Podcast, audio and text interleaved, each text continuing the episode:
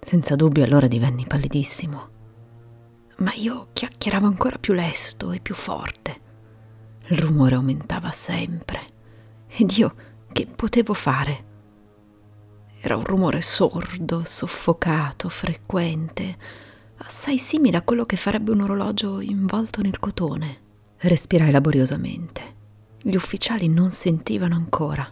Parlai più lesto, con più veemenza, ma il rumore cresceva, incessante. M'alzai e disputai su delle piccolezze, in un diapason elevatissimo e con una violenta gesticolazione, ma il rumore cresceva sempre.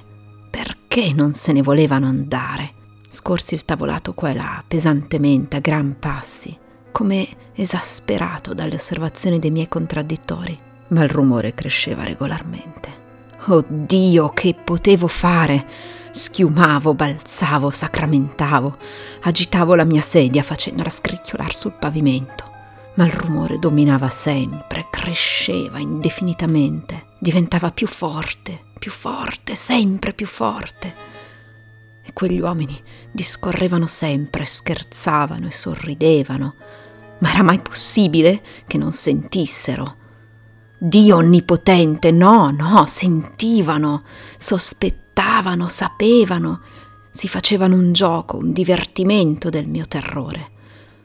Lo credetti e lo credo ancora, ma tutto, tutto era più tollerabile di quella derisione. Non potevo sopportar di più quegli ipocriti sorrisi. Sentii che bisognava gridare o morire. E ancora e sempre lo sentite? Ascoltate, più forte, più forte, sempre più forte.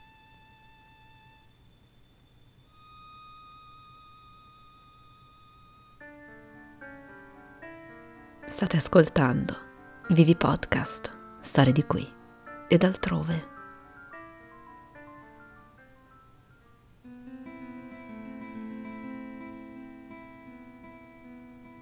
Taos è una cittadina di quasi 6.000 abitanti il capoluogo della contea omonima in New Mexico, nel sud-ovest degli Stati Uniti. E mm, sì, di solito iniziamo più o meno così a descrivervi i luoghi dove sono ambientate le nostre storie. Ma sinceramente è difficile scegliere da dove cominciare a parlarvi di Taos. C'è il suo pueblo, patrimonio dell'UNESCO dal 1992. C'è una storia antica, piena di avvenimenti, di battaglie, di rivolte. Ci sarebbe Kit Carson, esploratore, guida, cacciatore, una figura quasi leggendaria del Far West, che fece di Taos la sua dimora, come i nostri tempi hanno fatto altre celebrità. Ci sono le montagne, splendide, imponenti.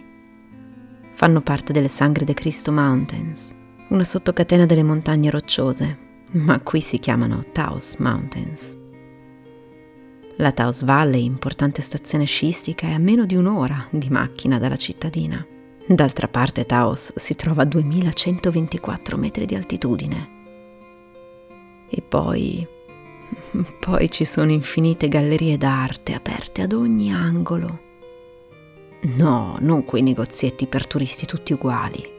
No, niente bamboline con la testa che traballa o calamite la cittadina di Taos è piena di artisti, di quadri, di cultura. È come una tela dove i colori cambiano e si mescolano, dando vita a composizioni sempre nuove. Già, come una tela. Tutto qui sa di arte, anche il paesaggio. E in fondo, forse questo sarebbe il modo migliore di descrivervi Taos, con pennellate figurate, si intende, pennellate di colore e di parole, come i salici rossi che qui troverete ovunque e da cui la cittadina prende il nome. Taos deriva infatti dall'antica lingua tiwa e significa il luogo dei salici rossi, in contrasto con l'azzurro del cielo, un cielo che sembra infinito, rosso che diventa mattone oro nell'architettura Adobe che caratterizza tutta la città. L'Adobe è il materiale di costruzione più antico del mondo, composto da un misto di argilla, sabbia, paglia e acqua che viene poi fatto essiccare al sole. È resistente alle intemperie, economico e mantiene il fresco d'estate e il caldo d'inverno. In tipico stile adobe è costruito l'antico pueblo a nord della città, con edifici alti anche cinque piani. È proprio da qui che inizia la storia di questo luogo. Costruito si dice tra il 1000 e il 1450, è ininterrottamente abitato da allora. Un millennio. Ci pensate? Uno dei luoghi abitati da più tempo negli Stati Uniti. Furono i nativi americani della tribù Tiwa a costruirlo. Pueblo è una parola spagnola che può significare sia popolo che villaggio e deriva dal latino populus. Chi ci vive lo chiama invece tuatà, il nostro villaggio. Ma si dice che il luogo fosse già stato abitato precedentemente dagli Anassasi, che in lingua navajo significa gli antichi nemici, antenati degli odierni Hopi. Il pueblo era nella posizione perfetta per il commercio tra le popolazioni native che vivevano sulle rive del Rio Grande, il fiume che scorre da queste parti, e i loro vicini a nord-ovest, i popoli delle praterie. Perché lo chiamiamo pueblo? Beh, lo saprete bene. Tra il XV e il XVII secolo arrivarono i conquistadores, soldati esploratori che portarono buona parte del continente americano sotto il controllo dell'impero coloniale spagnolo. Fu Don Hernando Alvarado, per conto del famoso esploratore Francisco Vázquez de Coronado, a scoprire nel 1540 il nostro pueblo. Coronado era alla ricerca delle sette città d'oro di Sibola Dovete sapere che secondo una leggenda, durante l'assedio degli arabi alla città di Merida in Spagna nell'VIII secolo, sette vescovi scapparono al di là dell'Atlantico e fondarono sette città, costruite appunto in oro. Per un attimo, Alvarado, dovette davvero pensare di aver trovato una delle città perdute, sotto il sole del New Mexico, sulle rive del Rio Grande, in contrasto con le montagne che gli fanno da sfondo il pueblo di Taos davvero può spiccare come se fosse fatto d'oro. Dopo aver dichiarato la regione provincia della corona spagnola, i conquistadores se ne andarono e tornarono solo 60 anni dopo. Nel 1615 venne stabilita la prima colonia, il primo abbozzo di quella che oggi è la città, che venne dotata di un alcalde, ovvero di un sindaco. Inizialmente la convivenza tra nativi americani e nuovi vicini di casa spagnoli fu abbastanza pacifica, ma col tempo le cose non poterono che peggiorare. Ai tempi i conquistadores usavano ancora il sistema delle encomiendas. In cosa consistevano? A un encomendero venivano affidati dei territori e gruppi di indigeni che dovevano lavorare per lui ed essere cristianizzati Vengono i brividi a pensarci, ma purtroppo, come sappiamo, questo tipo di pratica era diffuso in quasi tutti i territori coloniali. Le tensioni crescenti portarono ad anni duri, di rivolte, di battaglie, a cui si aggiunse nel Settecento un periodo di incursioni da parte dei Comanche. Solo dopo il 1715 la situazione divenne più calma e iniziò uno scambio di conoscenze tra le due culture. Gli spagnoli portarono nuovi tipi di frutta e verdura e i loro sistemi di irrigazione, le acequias. I nativi gli insegnarono i loro efficientissimi metodi di costruzione. Nel 1848 la regione venne ceduta dal Messico agli Stati Uniti.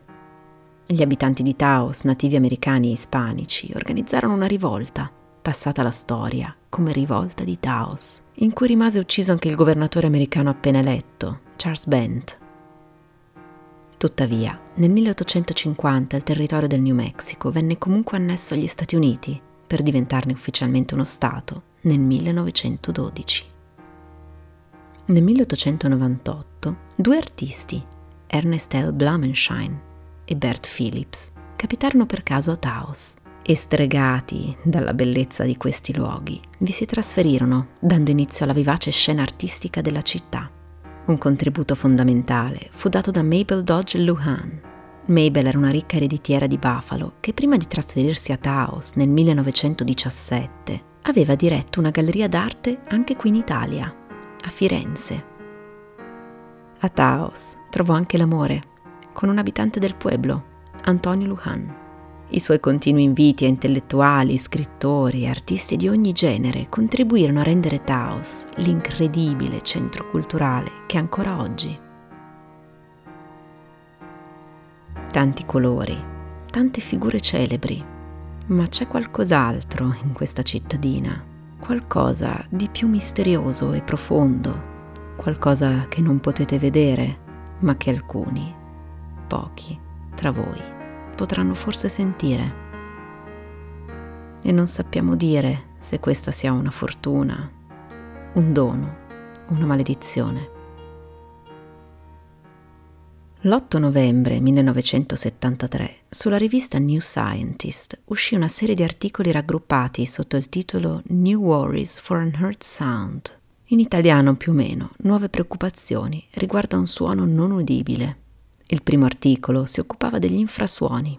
L'infrasuono è un'onda sonora con frequenza di vibrazione inferiore a 20 Hz, ovvero 20 vibrazioni al secondo, che è la soglia di udibilità dell'orecchio umano. Gli infrasuoni possono propagarsi su lunga distanza, aggirano gli ostacoli e sono prodotti sia dalla natura che dall'uomo. Basti pensare ai tuoni, al vento o al traffico. Anche alcuni animali, come per esempio i delfini, sono in grado di produrli o i pipistrelli. E gli uccelli migratori usano gli infrasuoni prodotti dall'ambiente naturale per orientarsi. Gli infrasuoni prodotti dal ruggito della tigre immobilizzano le prede. E anche noi, oggi lo sappiamo bene, siamo sensibili a questi suoni che non possiamo sentire. Così sensibili che a volte i film dell'orrore li usano per aumentare la nostra paura. L'articolo riportava vari esperimenti che cercavano di provare se e come questi suoni avessero appunto un effetto sull'essere umano. Ricordate che la rivista era del 73. Il secondo articolo era intitolato invece Can some people hear the jet stream? In italiano più o meno ci sono persone che riescono a udire le correnti a getto? Le correnti a getto sono venti molto forti, tra i 250 e i 500 km orari, che soffiano nell'atmosfera terrestre ad alta quota, fra i 5.000 e i 7.000 metri di altitudine. L'articolo riportava il caso di una donna inglese che aveva tentato il suicidio per un suono ossessivo e ininterrotto che solo lei riusciva a sentire. Ma la donna non era vittima di psicosi. Sul luogo venne inviato un ricercatore. L'uomo non sentiva nulla, ma registrò comunque e con sua grande sorpresa Rianalizzando il materiale raccolto, trovò un suono di sottofondo, tra i 30 e i 40 Hz. In seguito alla pubblicazione di questi test su una rivista, altre persone da tutto il paese si fecero avanti. Il dottor Philip Dickinson dell'Università di Southampton mise insieme i dati e le testimonianze, rilevando una serie di caratteristiche comuni. Un suono pulsante, sempre tra i 30 e i 40 Hz, udibile soprattutto di notte e nelle mattine d'inverno. Secondo Dickinson, alcune persone diventano ossessive e si fissano su un suono che altri semplicemente ignorano. E si chiede se quanti finiscono negli ospedali psichiatrici perché sentono campane o rulli di tamburi fossero solo troppo sensibili a questi suoni? Una speculazione suggestiva. E in effetti la mente umana, quando si concentra, può davvero diventare ossessiva e ti ritrovi magari solo nella tua ossessione, proprio come il personaggio di Edgar Allan Poe con cui abbiamo iniziato questo episodio. Ma quando invece non si tratta di una persona, ma di più persone, e nello stesso luogo? Il luogo l'avrete capito, è la nostra cittadina, nel New Mexico e il fenomeno che qui si verifica è diventato così famoso che ne ha preso il nome, il Taos Hum. Hum significa mm, brusio ed è più o meno così che si presenta alle orecchie di chi può sentirlo. Un rumore costante, un brusio, appunto. Come un motore diesel in lontananza. Così costante, insistente, fastidioso rendere la vita impossibile ad alcune persone. Un articolo del 1992 sulla rivista People riporta la testimonianza di una donna, Catania Salzman, di 44 anni, che aveva cominciato a sentire il hum 16 mesi prima. ballerina e coreografa, era così infastidita da questo rumore da non riuscire più a ballare perché sosteneva che il suono interferiva col suo orecchio interno e il suo senso dell'equilibrio. La donna fece dei piccoli esperimenti. Scoprì per esempio, allontanandosi con la macchina, di riuscire a sentire quel brusio fino a 50 km di distanza dalla città, in tutte le direzioni. Lo descriveva come un drone basso e pulsante, insopportabile. Suo marito, Bob, all'epoca 47enne, inizialmente non aveva sentito nulla e poi, dopo qualche settimana, all'improvviso, mentre faceva il bagno, eccolo, il misterioso brusio. Catania prese in mano la situazione e scrisse una serie di lettere alle agenzie governative e al giornale cittadino, il Taos News. La risposta fu incredibile, non era affatto da sola. Moltissimi residenti di Taos lo sentivano e semplicemente lo avevano accettato o lo sopportavano in silenzio. Le lamentele giunsero al congresso e venne finanziato un comitato di ricerca. Un team di esperti, diretto da Joe Mullins della New Mexico University, si recò a Taos. I risultati? Pochi. L'unica anomalia rilevata fu un'intensa attività elettromagnetica, dovuta, spiegarono, ai fili dell'alta tensione. Venne inoltre appurato che solo il 2% della popolazione di Taos riesce a sentire questo suono. La descrizione è sempre più o meno la stessa. I musicisti che lo sentono lo definiscono simile a un Mi bemolle. La sua provenienza rimane tuttora, a distanza di quasi 30 anni, sconosciuta. Nel tempo sono state formulate le più svariate ipotesi. Potrebbe essere un acufene, cioè un disturbo uditivo, oppure una reazione psicologica al fastidio provocato dal traffico e dal rumore di macchine ed elettrodomestici. Potrebbe avere origini geologiche, anche se Taos non si trova in zona sismica. Alcuni pensano che siano i venti che passano attraverso il canyon del Rio Grande, altri che siano gli alieni o una base militare nascosta. In fondo non siamo lontani dalla famosa Roswell. Una spiegazione ancora non è stato possibile trovarla. Il sito Live Science ha posto il Taos Ham in cima alla sua lista dei 10 fenomeni inspiegabili della scienza. L'unica cosa certa è che Taos non è il solo luogo in cui si verifica questo fenomeno. Da tutto il mondo arrivano segnalazioni, così tante che è stata creata una mappa mondiale disponibile sul sito theham.info. Molti di questi disturbi sonori trovano facilmente una spiegazione, altri rimarranno forse per sempre, un mistero. Concludiamo questo episodio con una piccola curiosità. Abbiamo già accennato alle splendide montagne che fanno da sfondo alla cittadina. La vetta più alta si chiama Il Salto e al tramonto assume i colori più incredibili. Può diventare scarlatta, rossa come il sangue, ed è per questo che i primi coloni chiamarono questi monti Sangre de Cristo, il sangue di Cristo. Verso la metà dell'Ottocento giunse da queste parti un uomo particolare, un eremita, un guaritore. Il suo nome era Giovanni Maria de Agostini e sì, come avrete immaginato era italiano. Era nato nel 1801 a Sizzano, in Piemonte, e dopo aver rinunciato a diventare monaco aveva fatto voto di povertà e si era imbarcato per Caracas.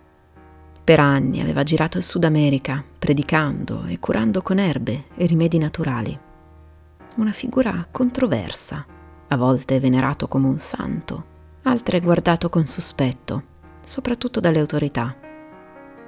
Vedendo davanti a sé quella cima spettacolare che è il salto, l'uomo decise di scalarla. Dovete sapere che su questa salita si trovano sette splendide cascate e dietro le cascate ci sono delle grotte che trasformano lo scorrere dell'acqua in un canto o almeno così lo definì l'eremita nel suo diario, aggiungendo di essere riuscito a distinguere addirittura sette note in quella sinfonia della natura, lassù sulla montagna sacra. Ancora oggi gli escursionisti dicono di sentire questo suono che sembrerebbe cambiare man mano che si sale. Alcuni lo trovano piacevole, quasi confortante, altri insopportabile che provenga proprio dalla natura, il famoso brusio? Molti sostengono di sì, E in fondo sarebbe la spiegazione più bella. Forse la natura recita un om continuo per ritrovare la pazienza che l'uomo le fa perdere. O forse sono le sue acque, o gli animali, o il vento, o gli spiriti di chi è venuto prima di noi. Non importa. Cerchiamo di non smettere mai di ascoltare. Lei avrà sempre qualcosa da dirci.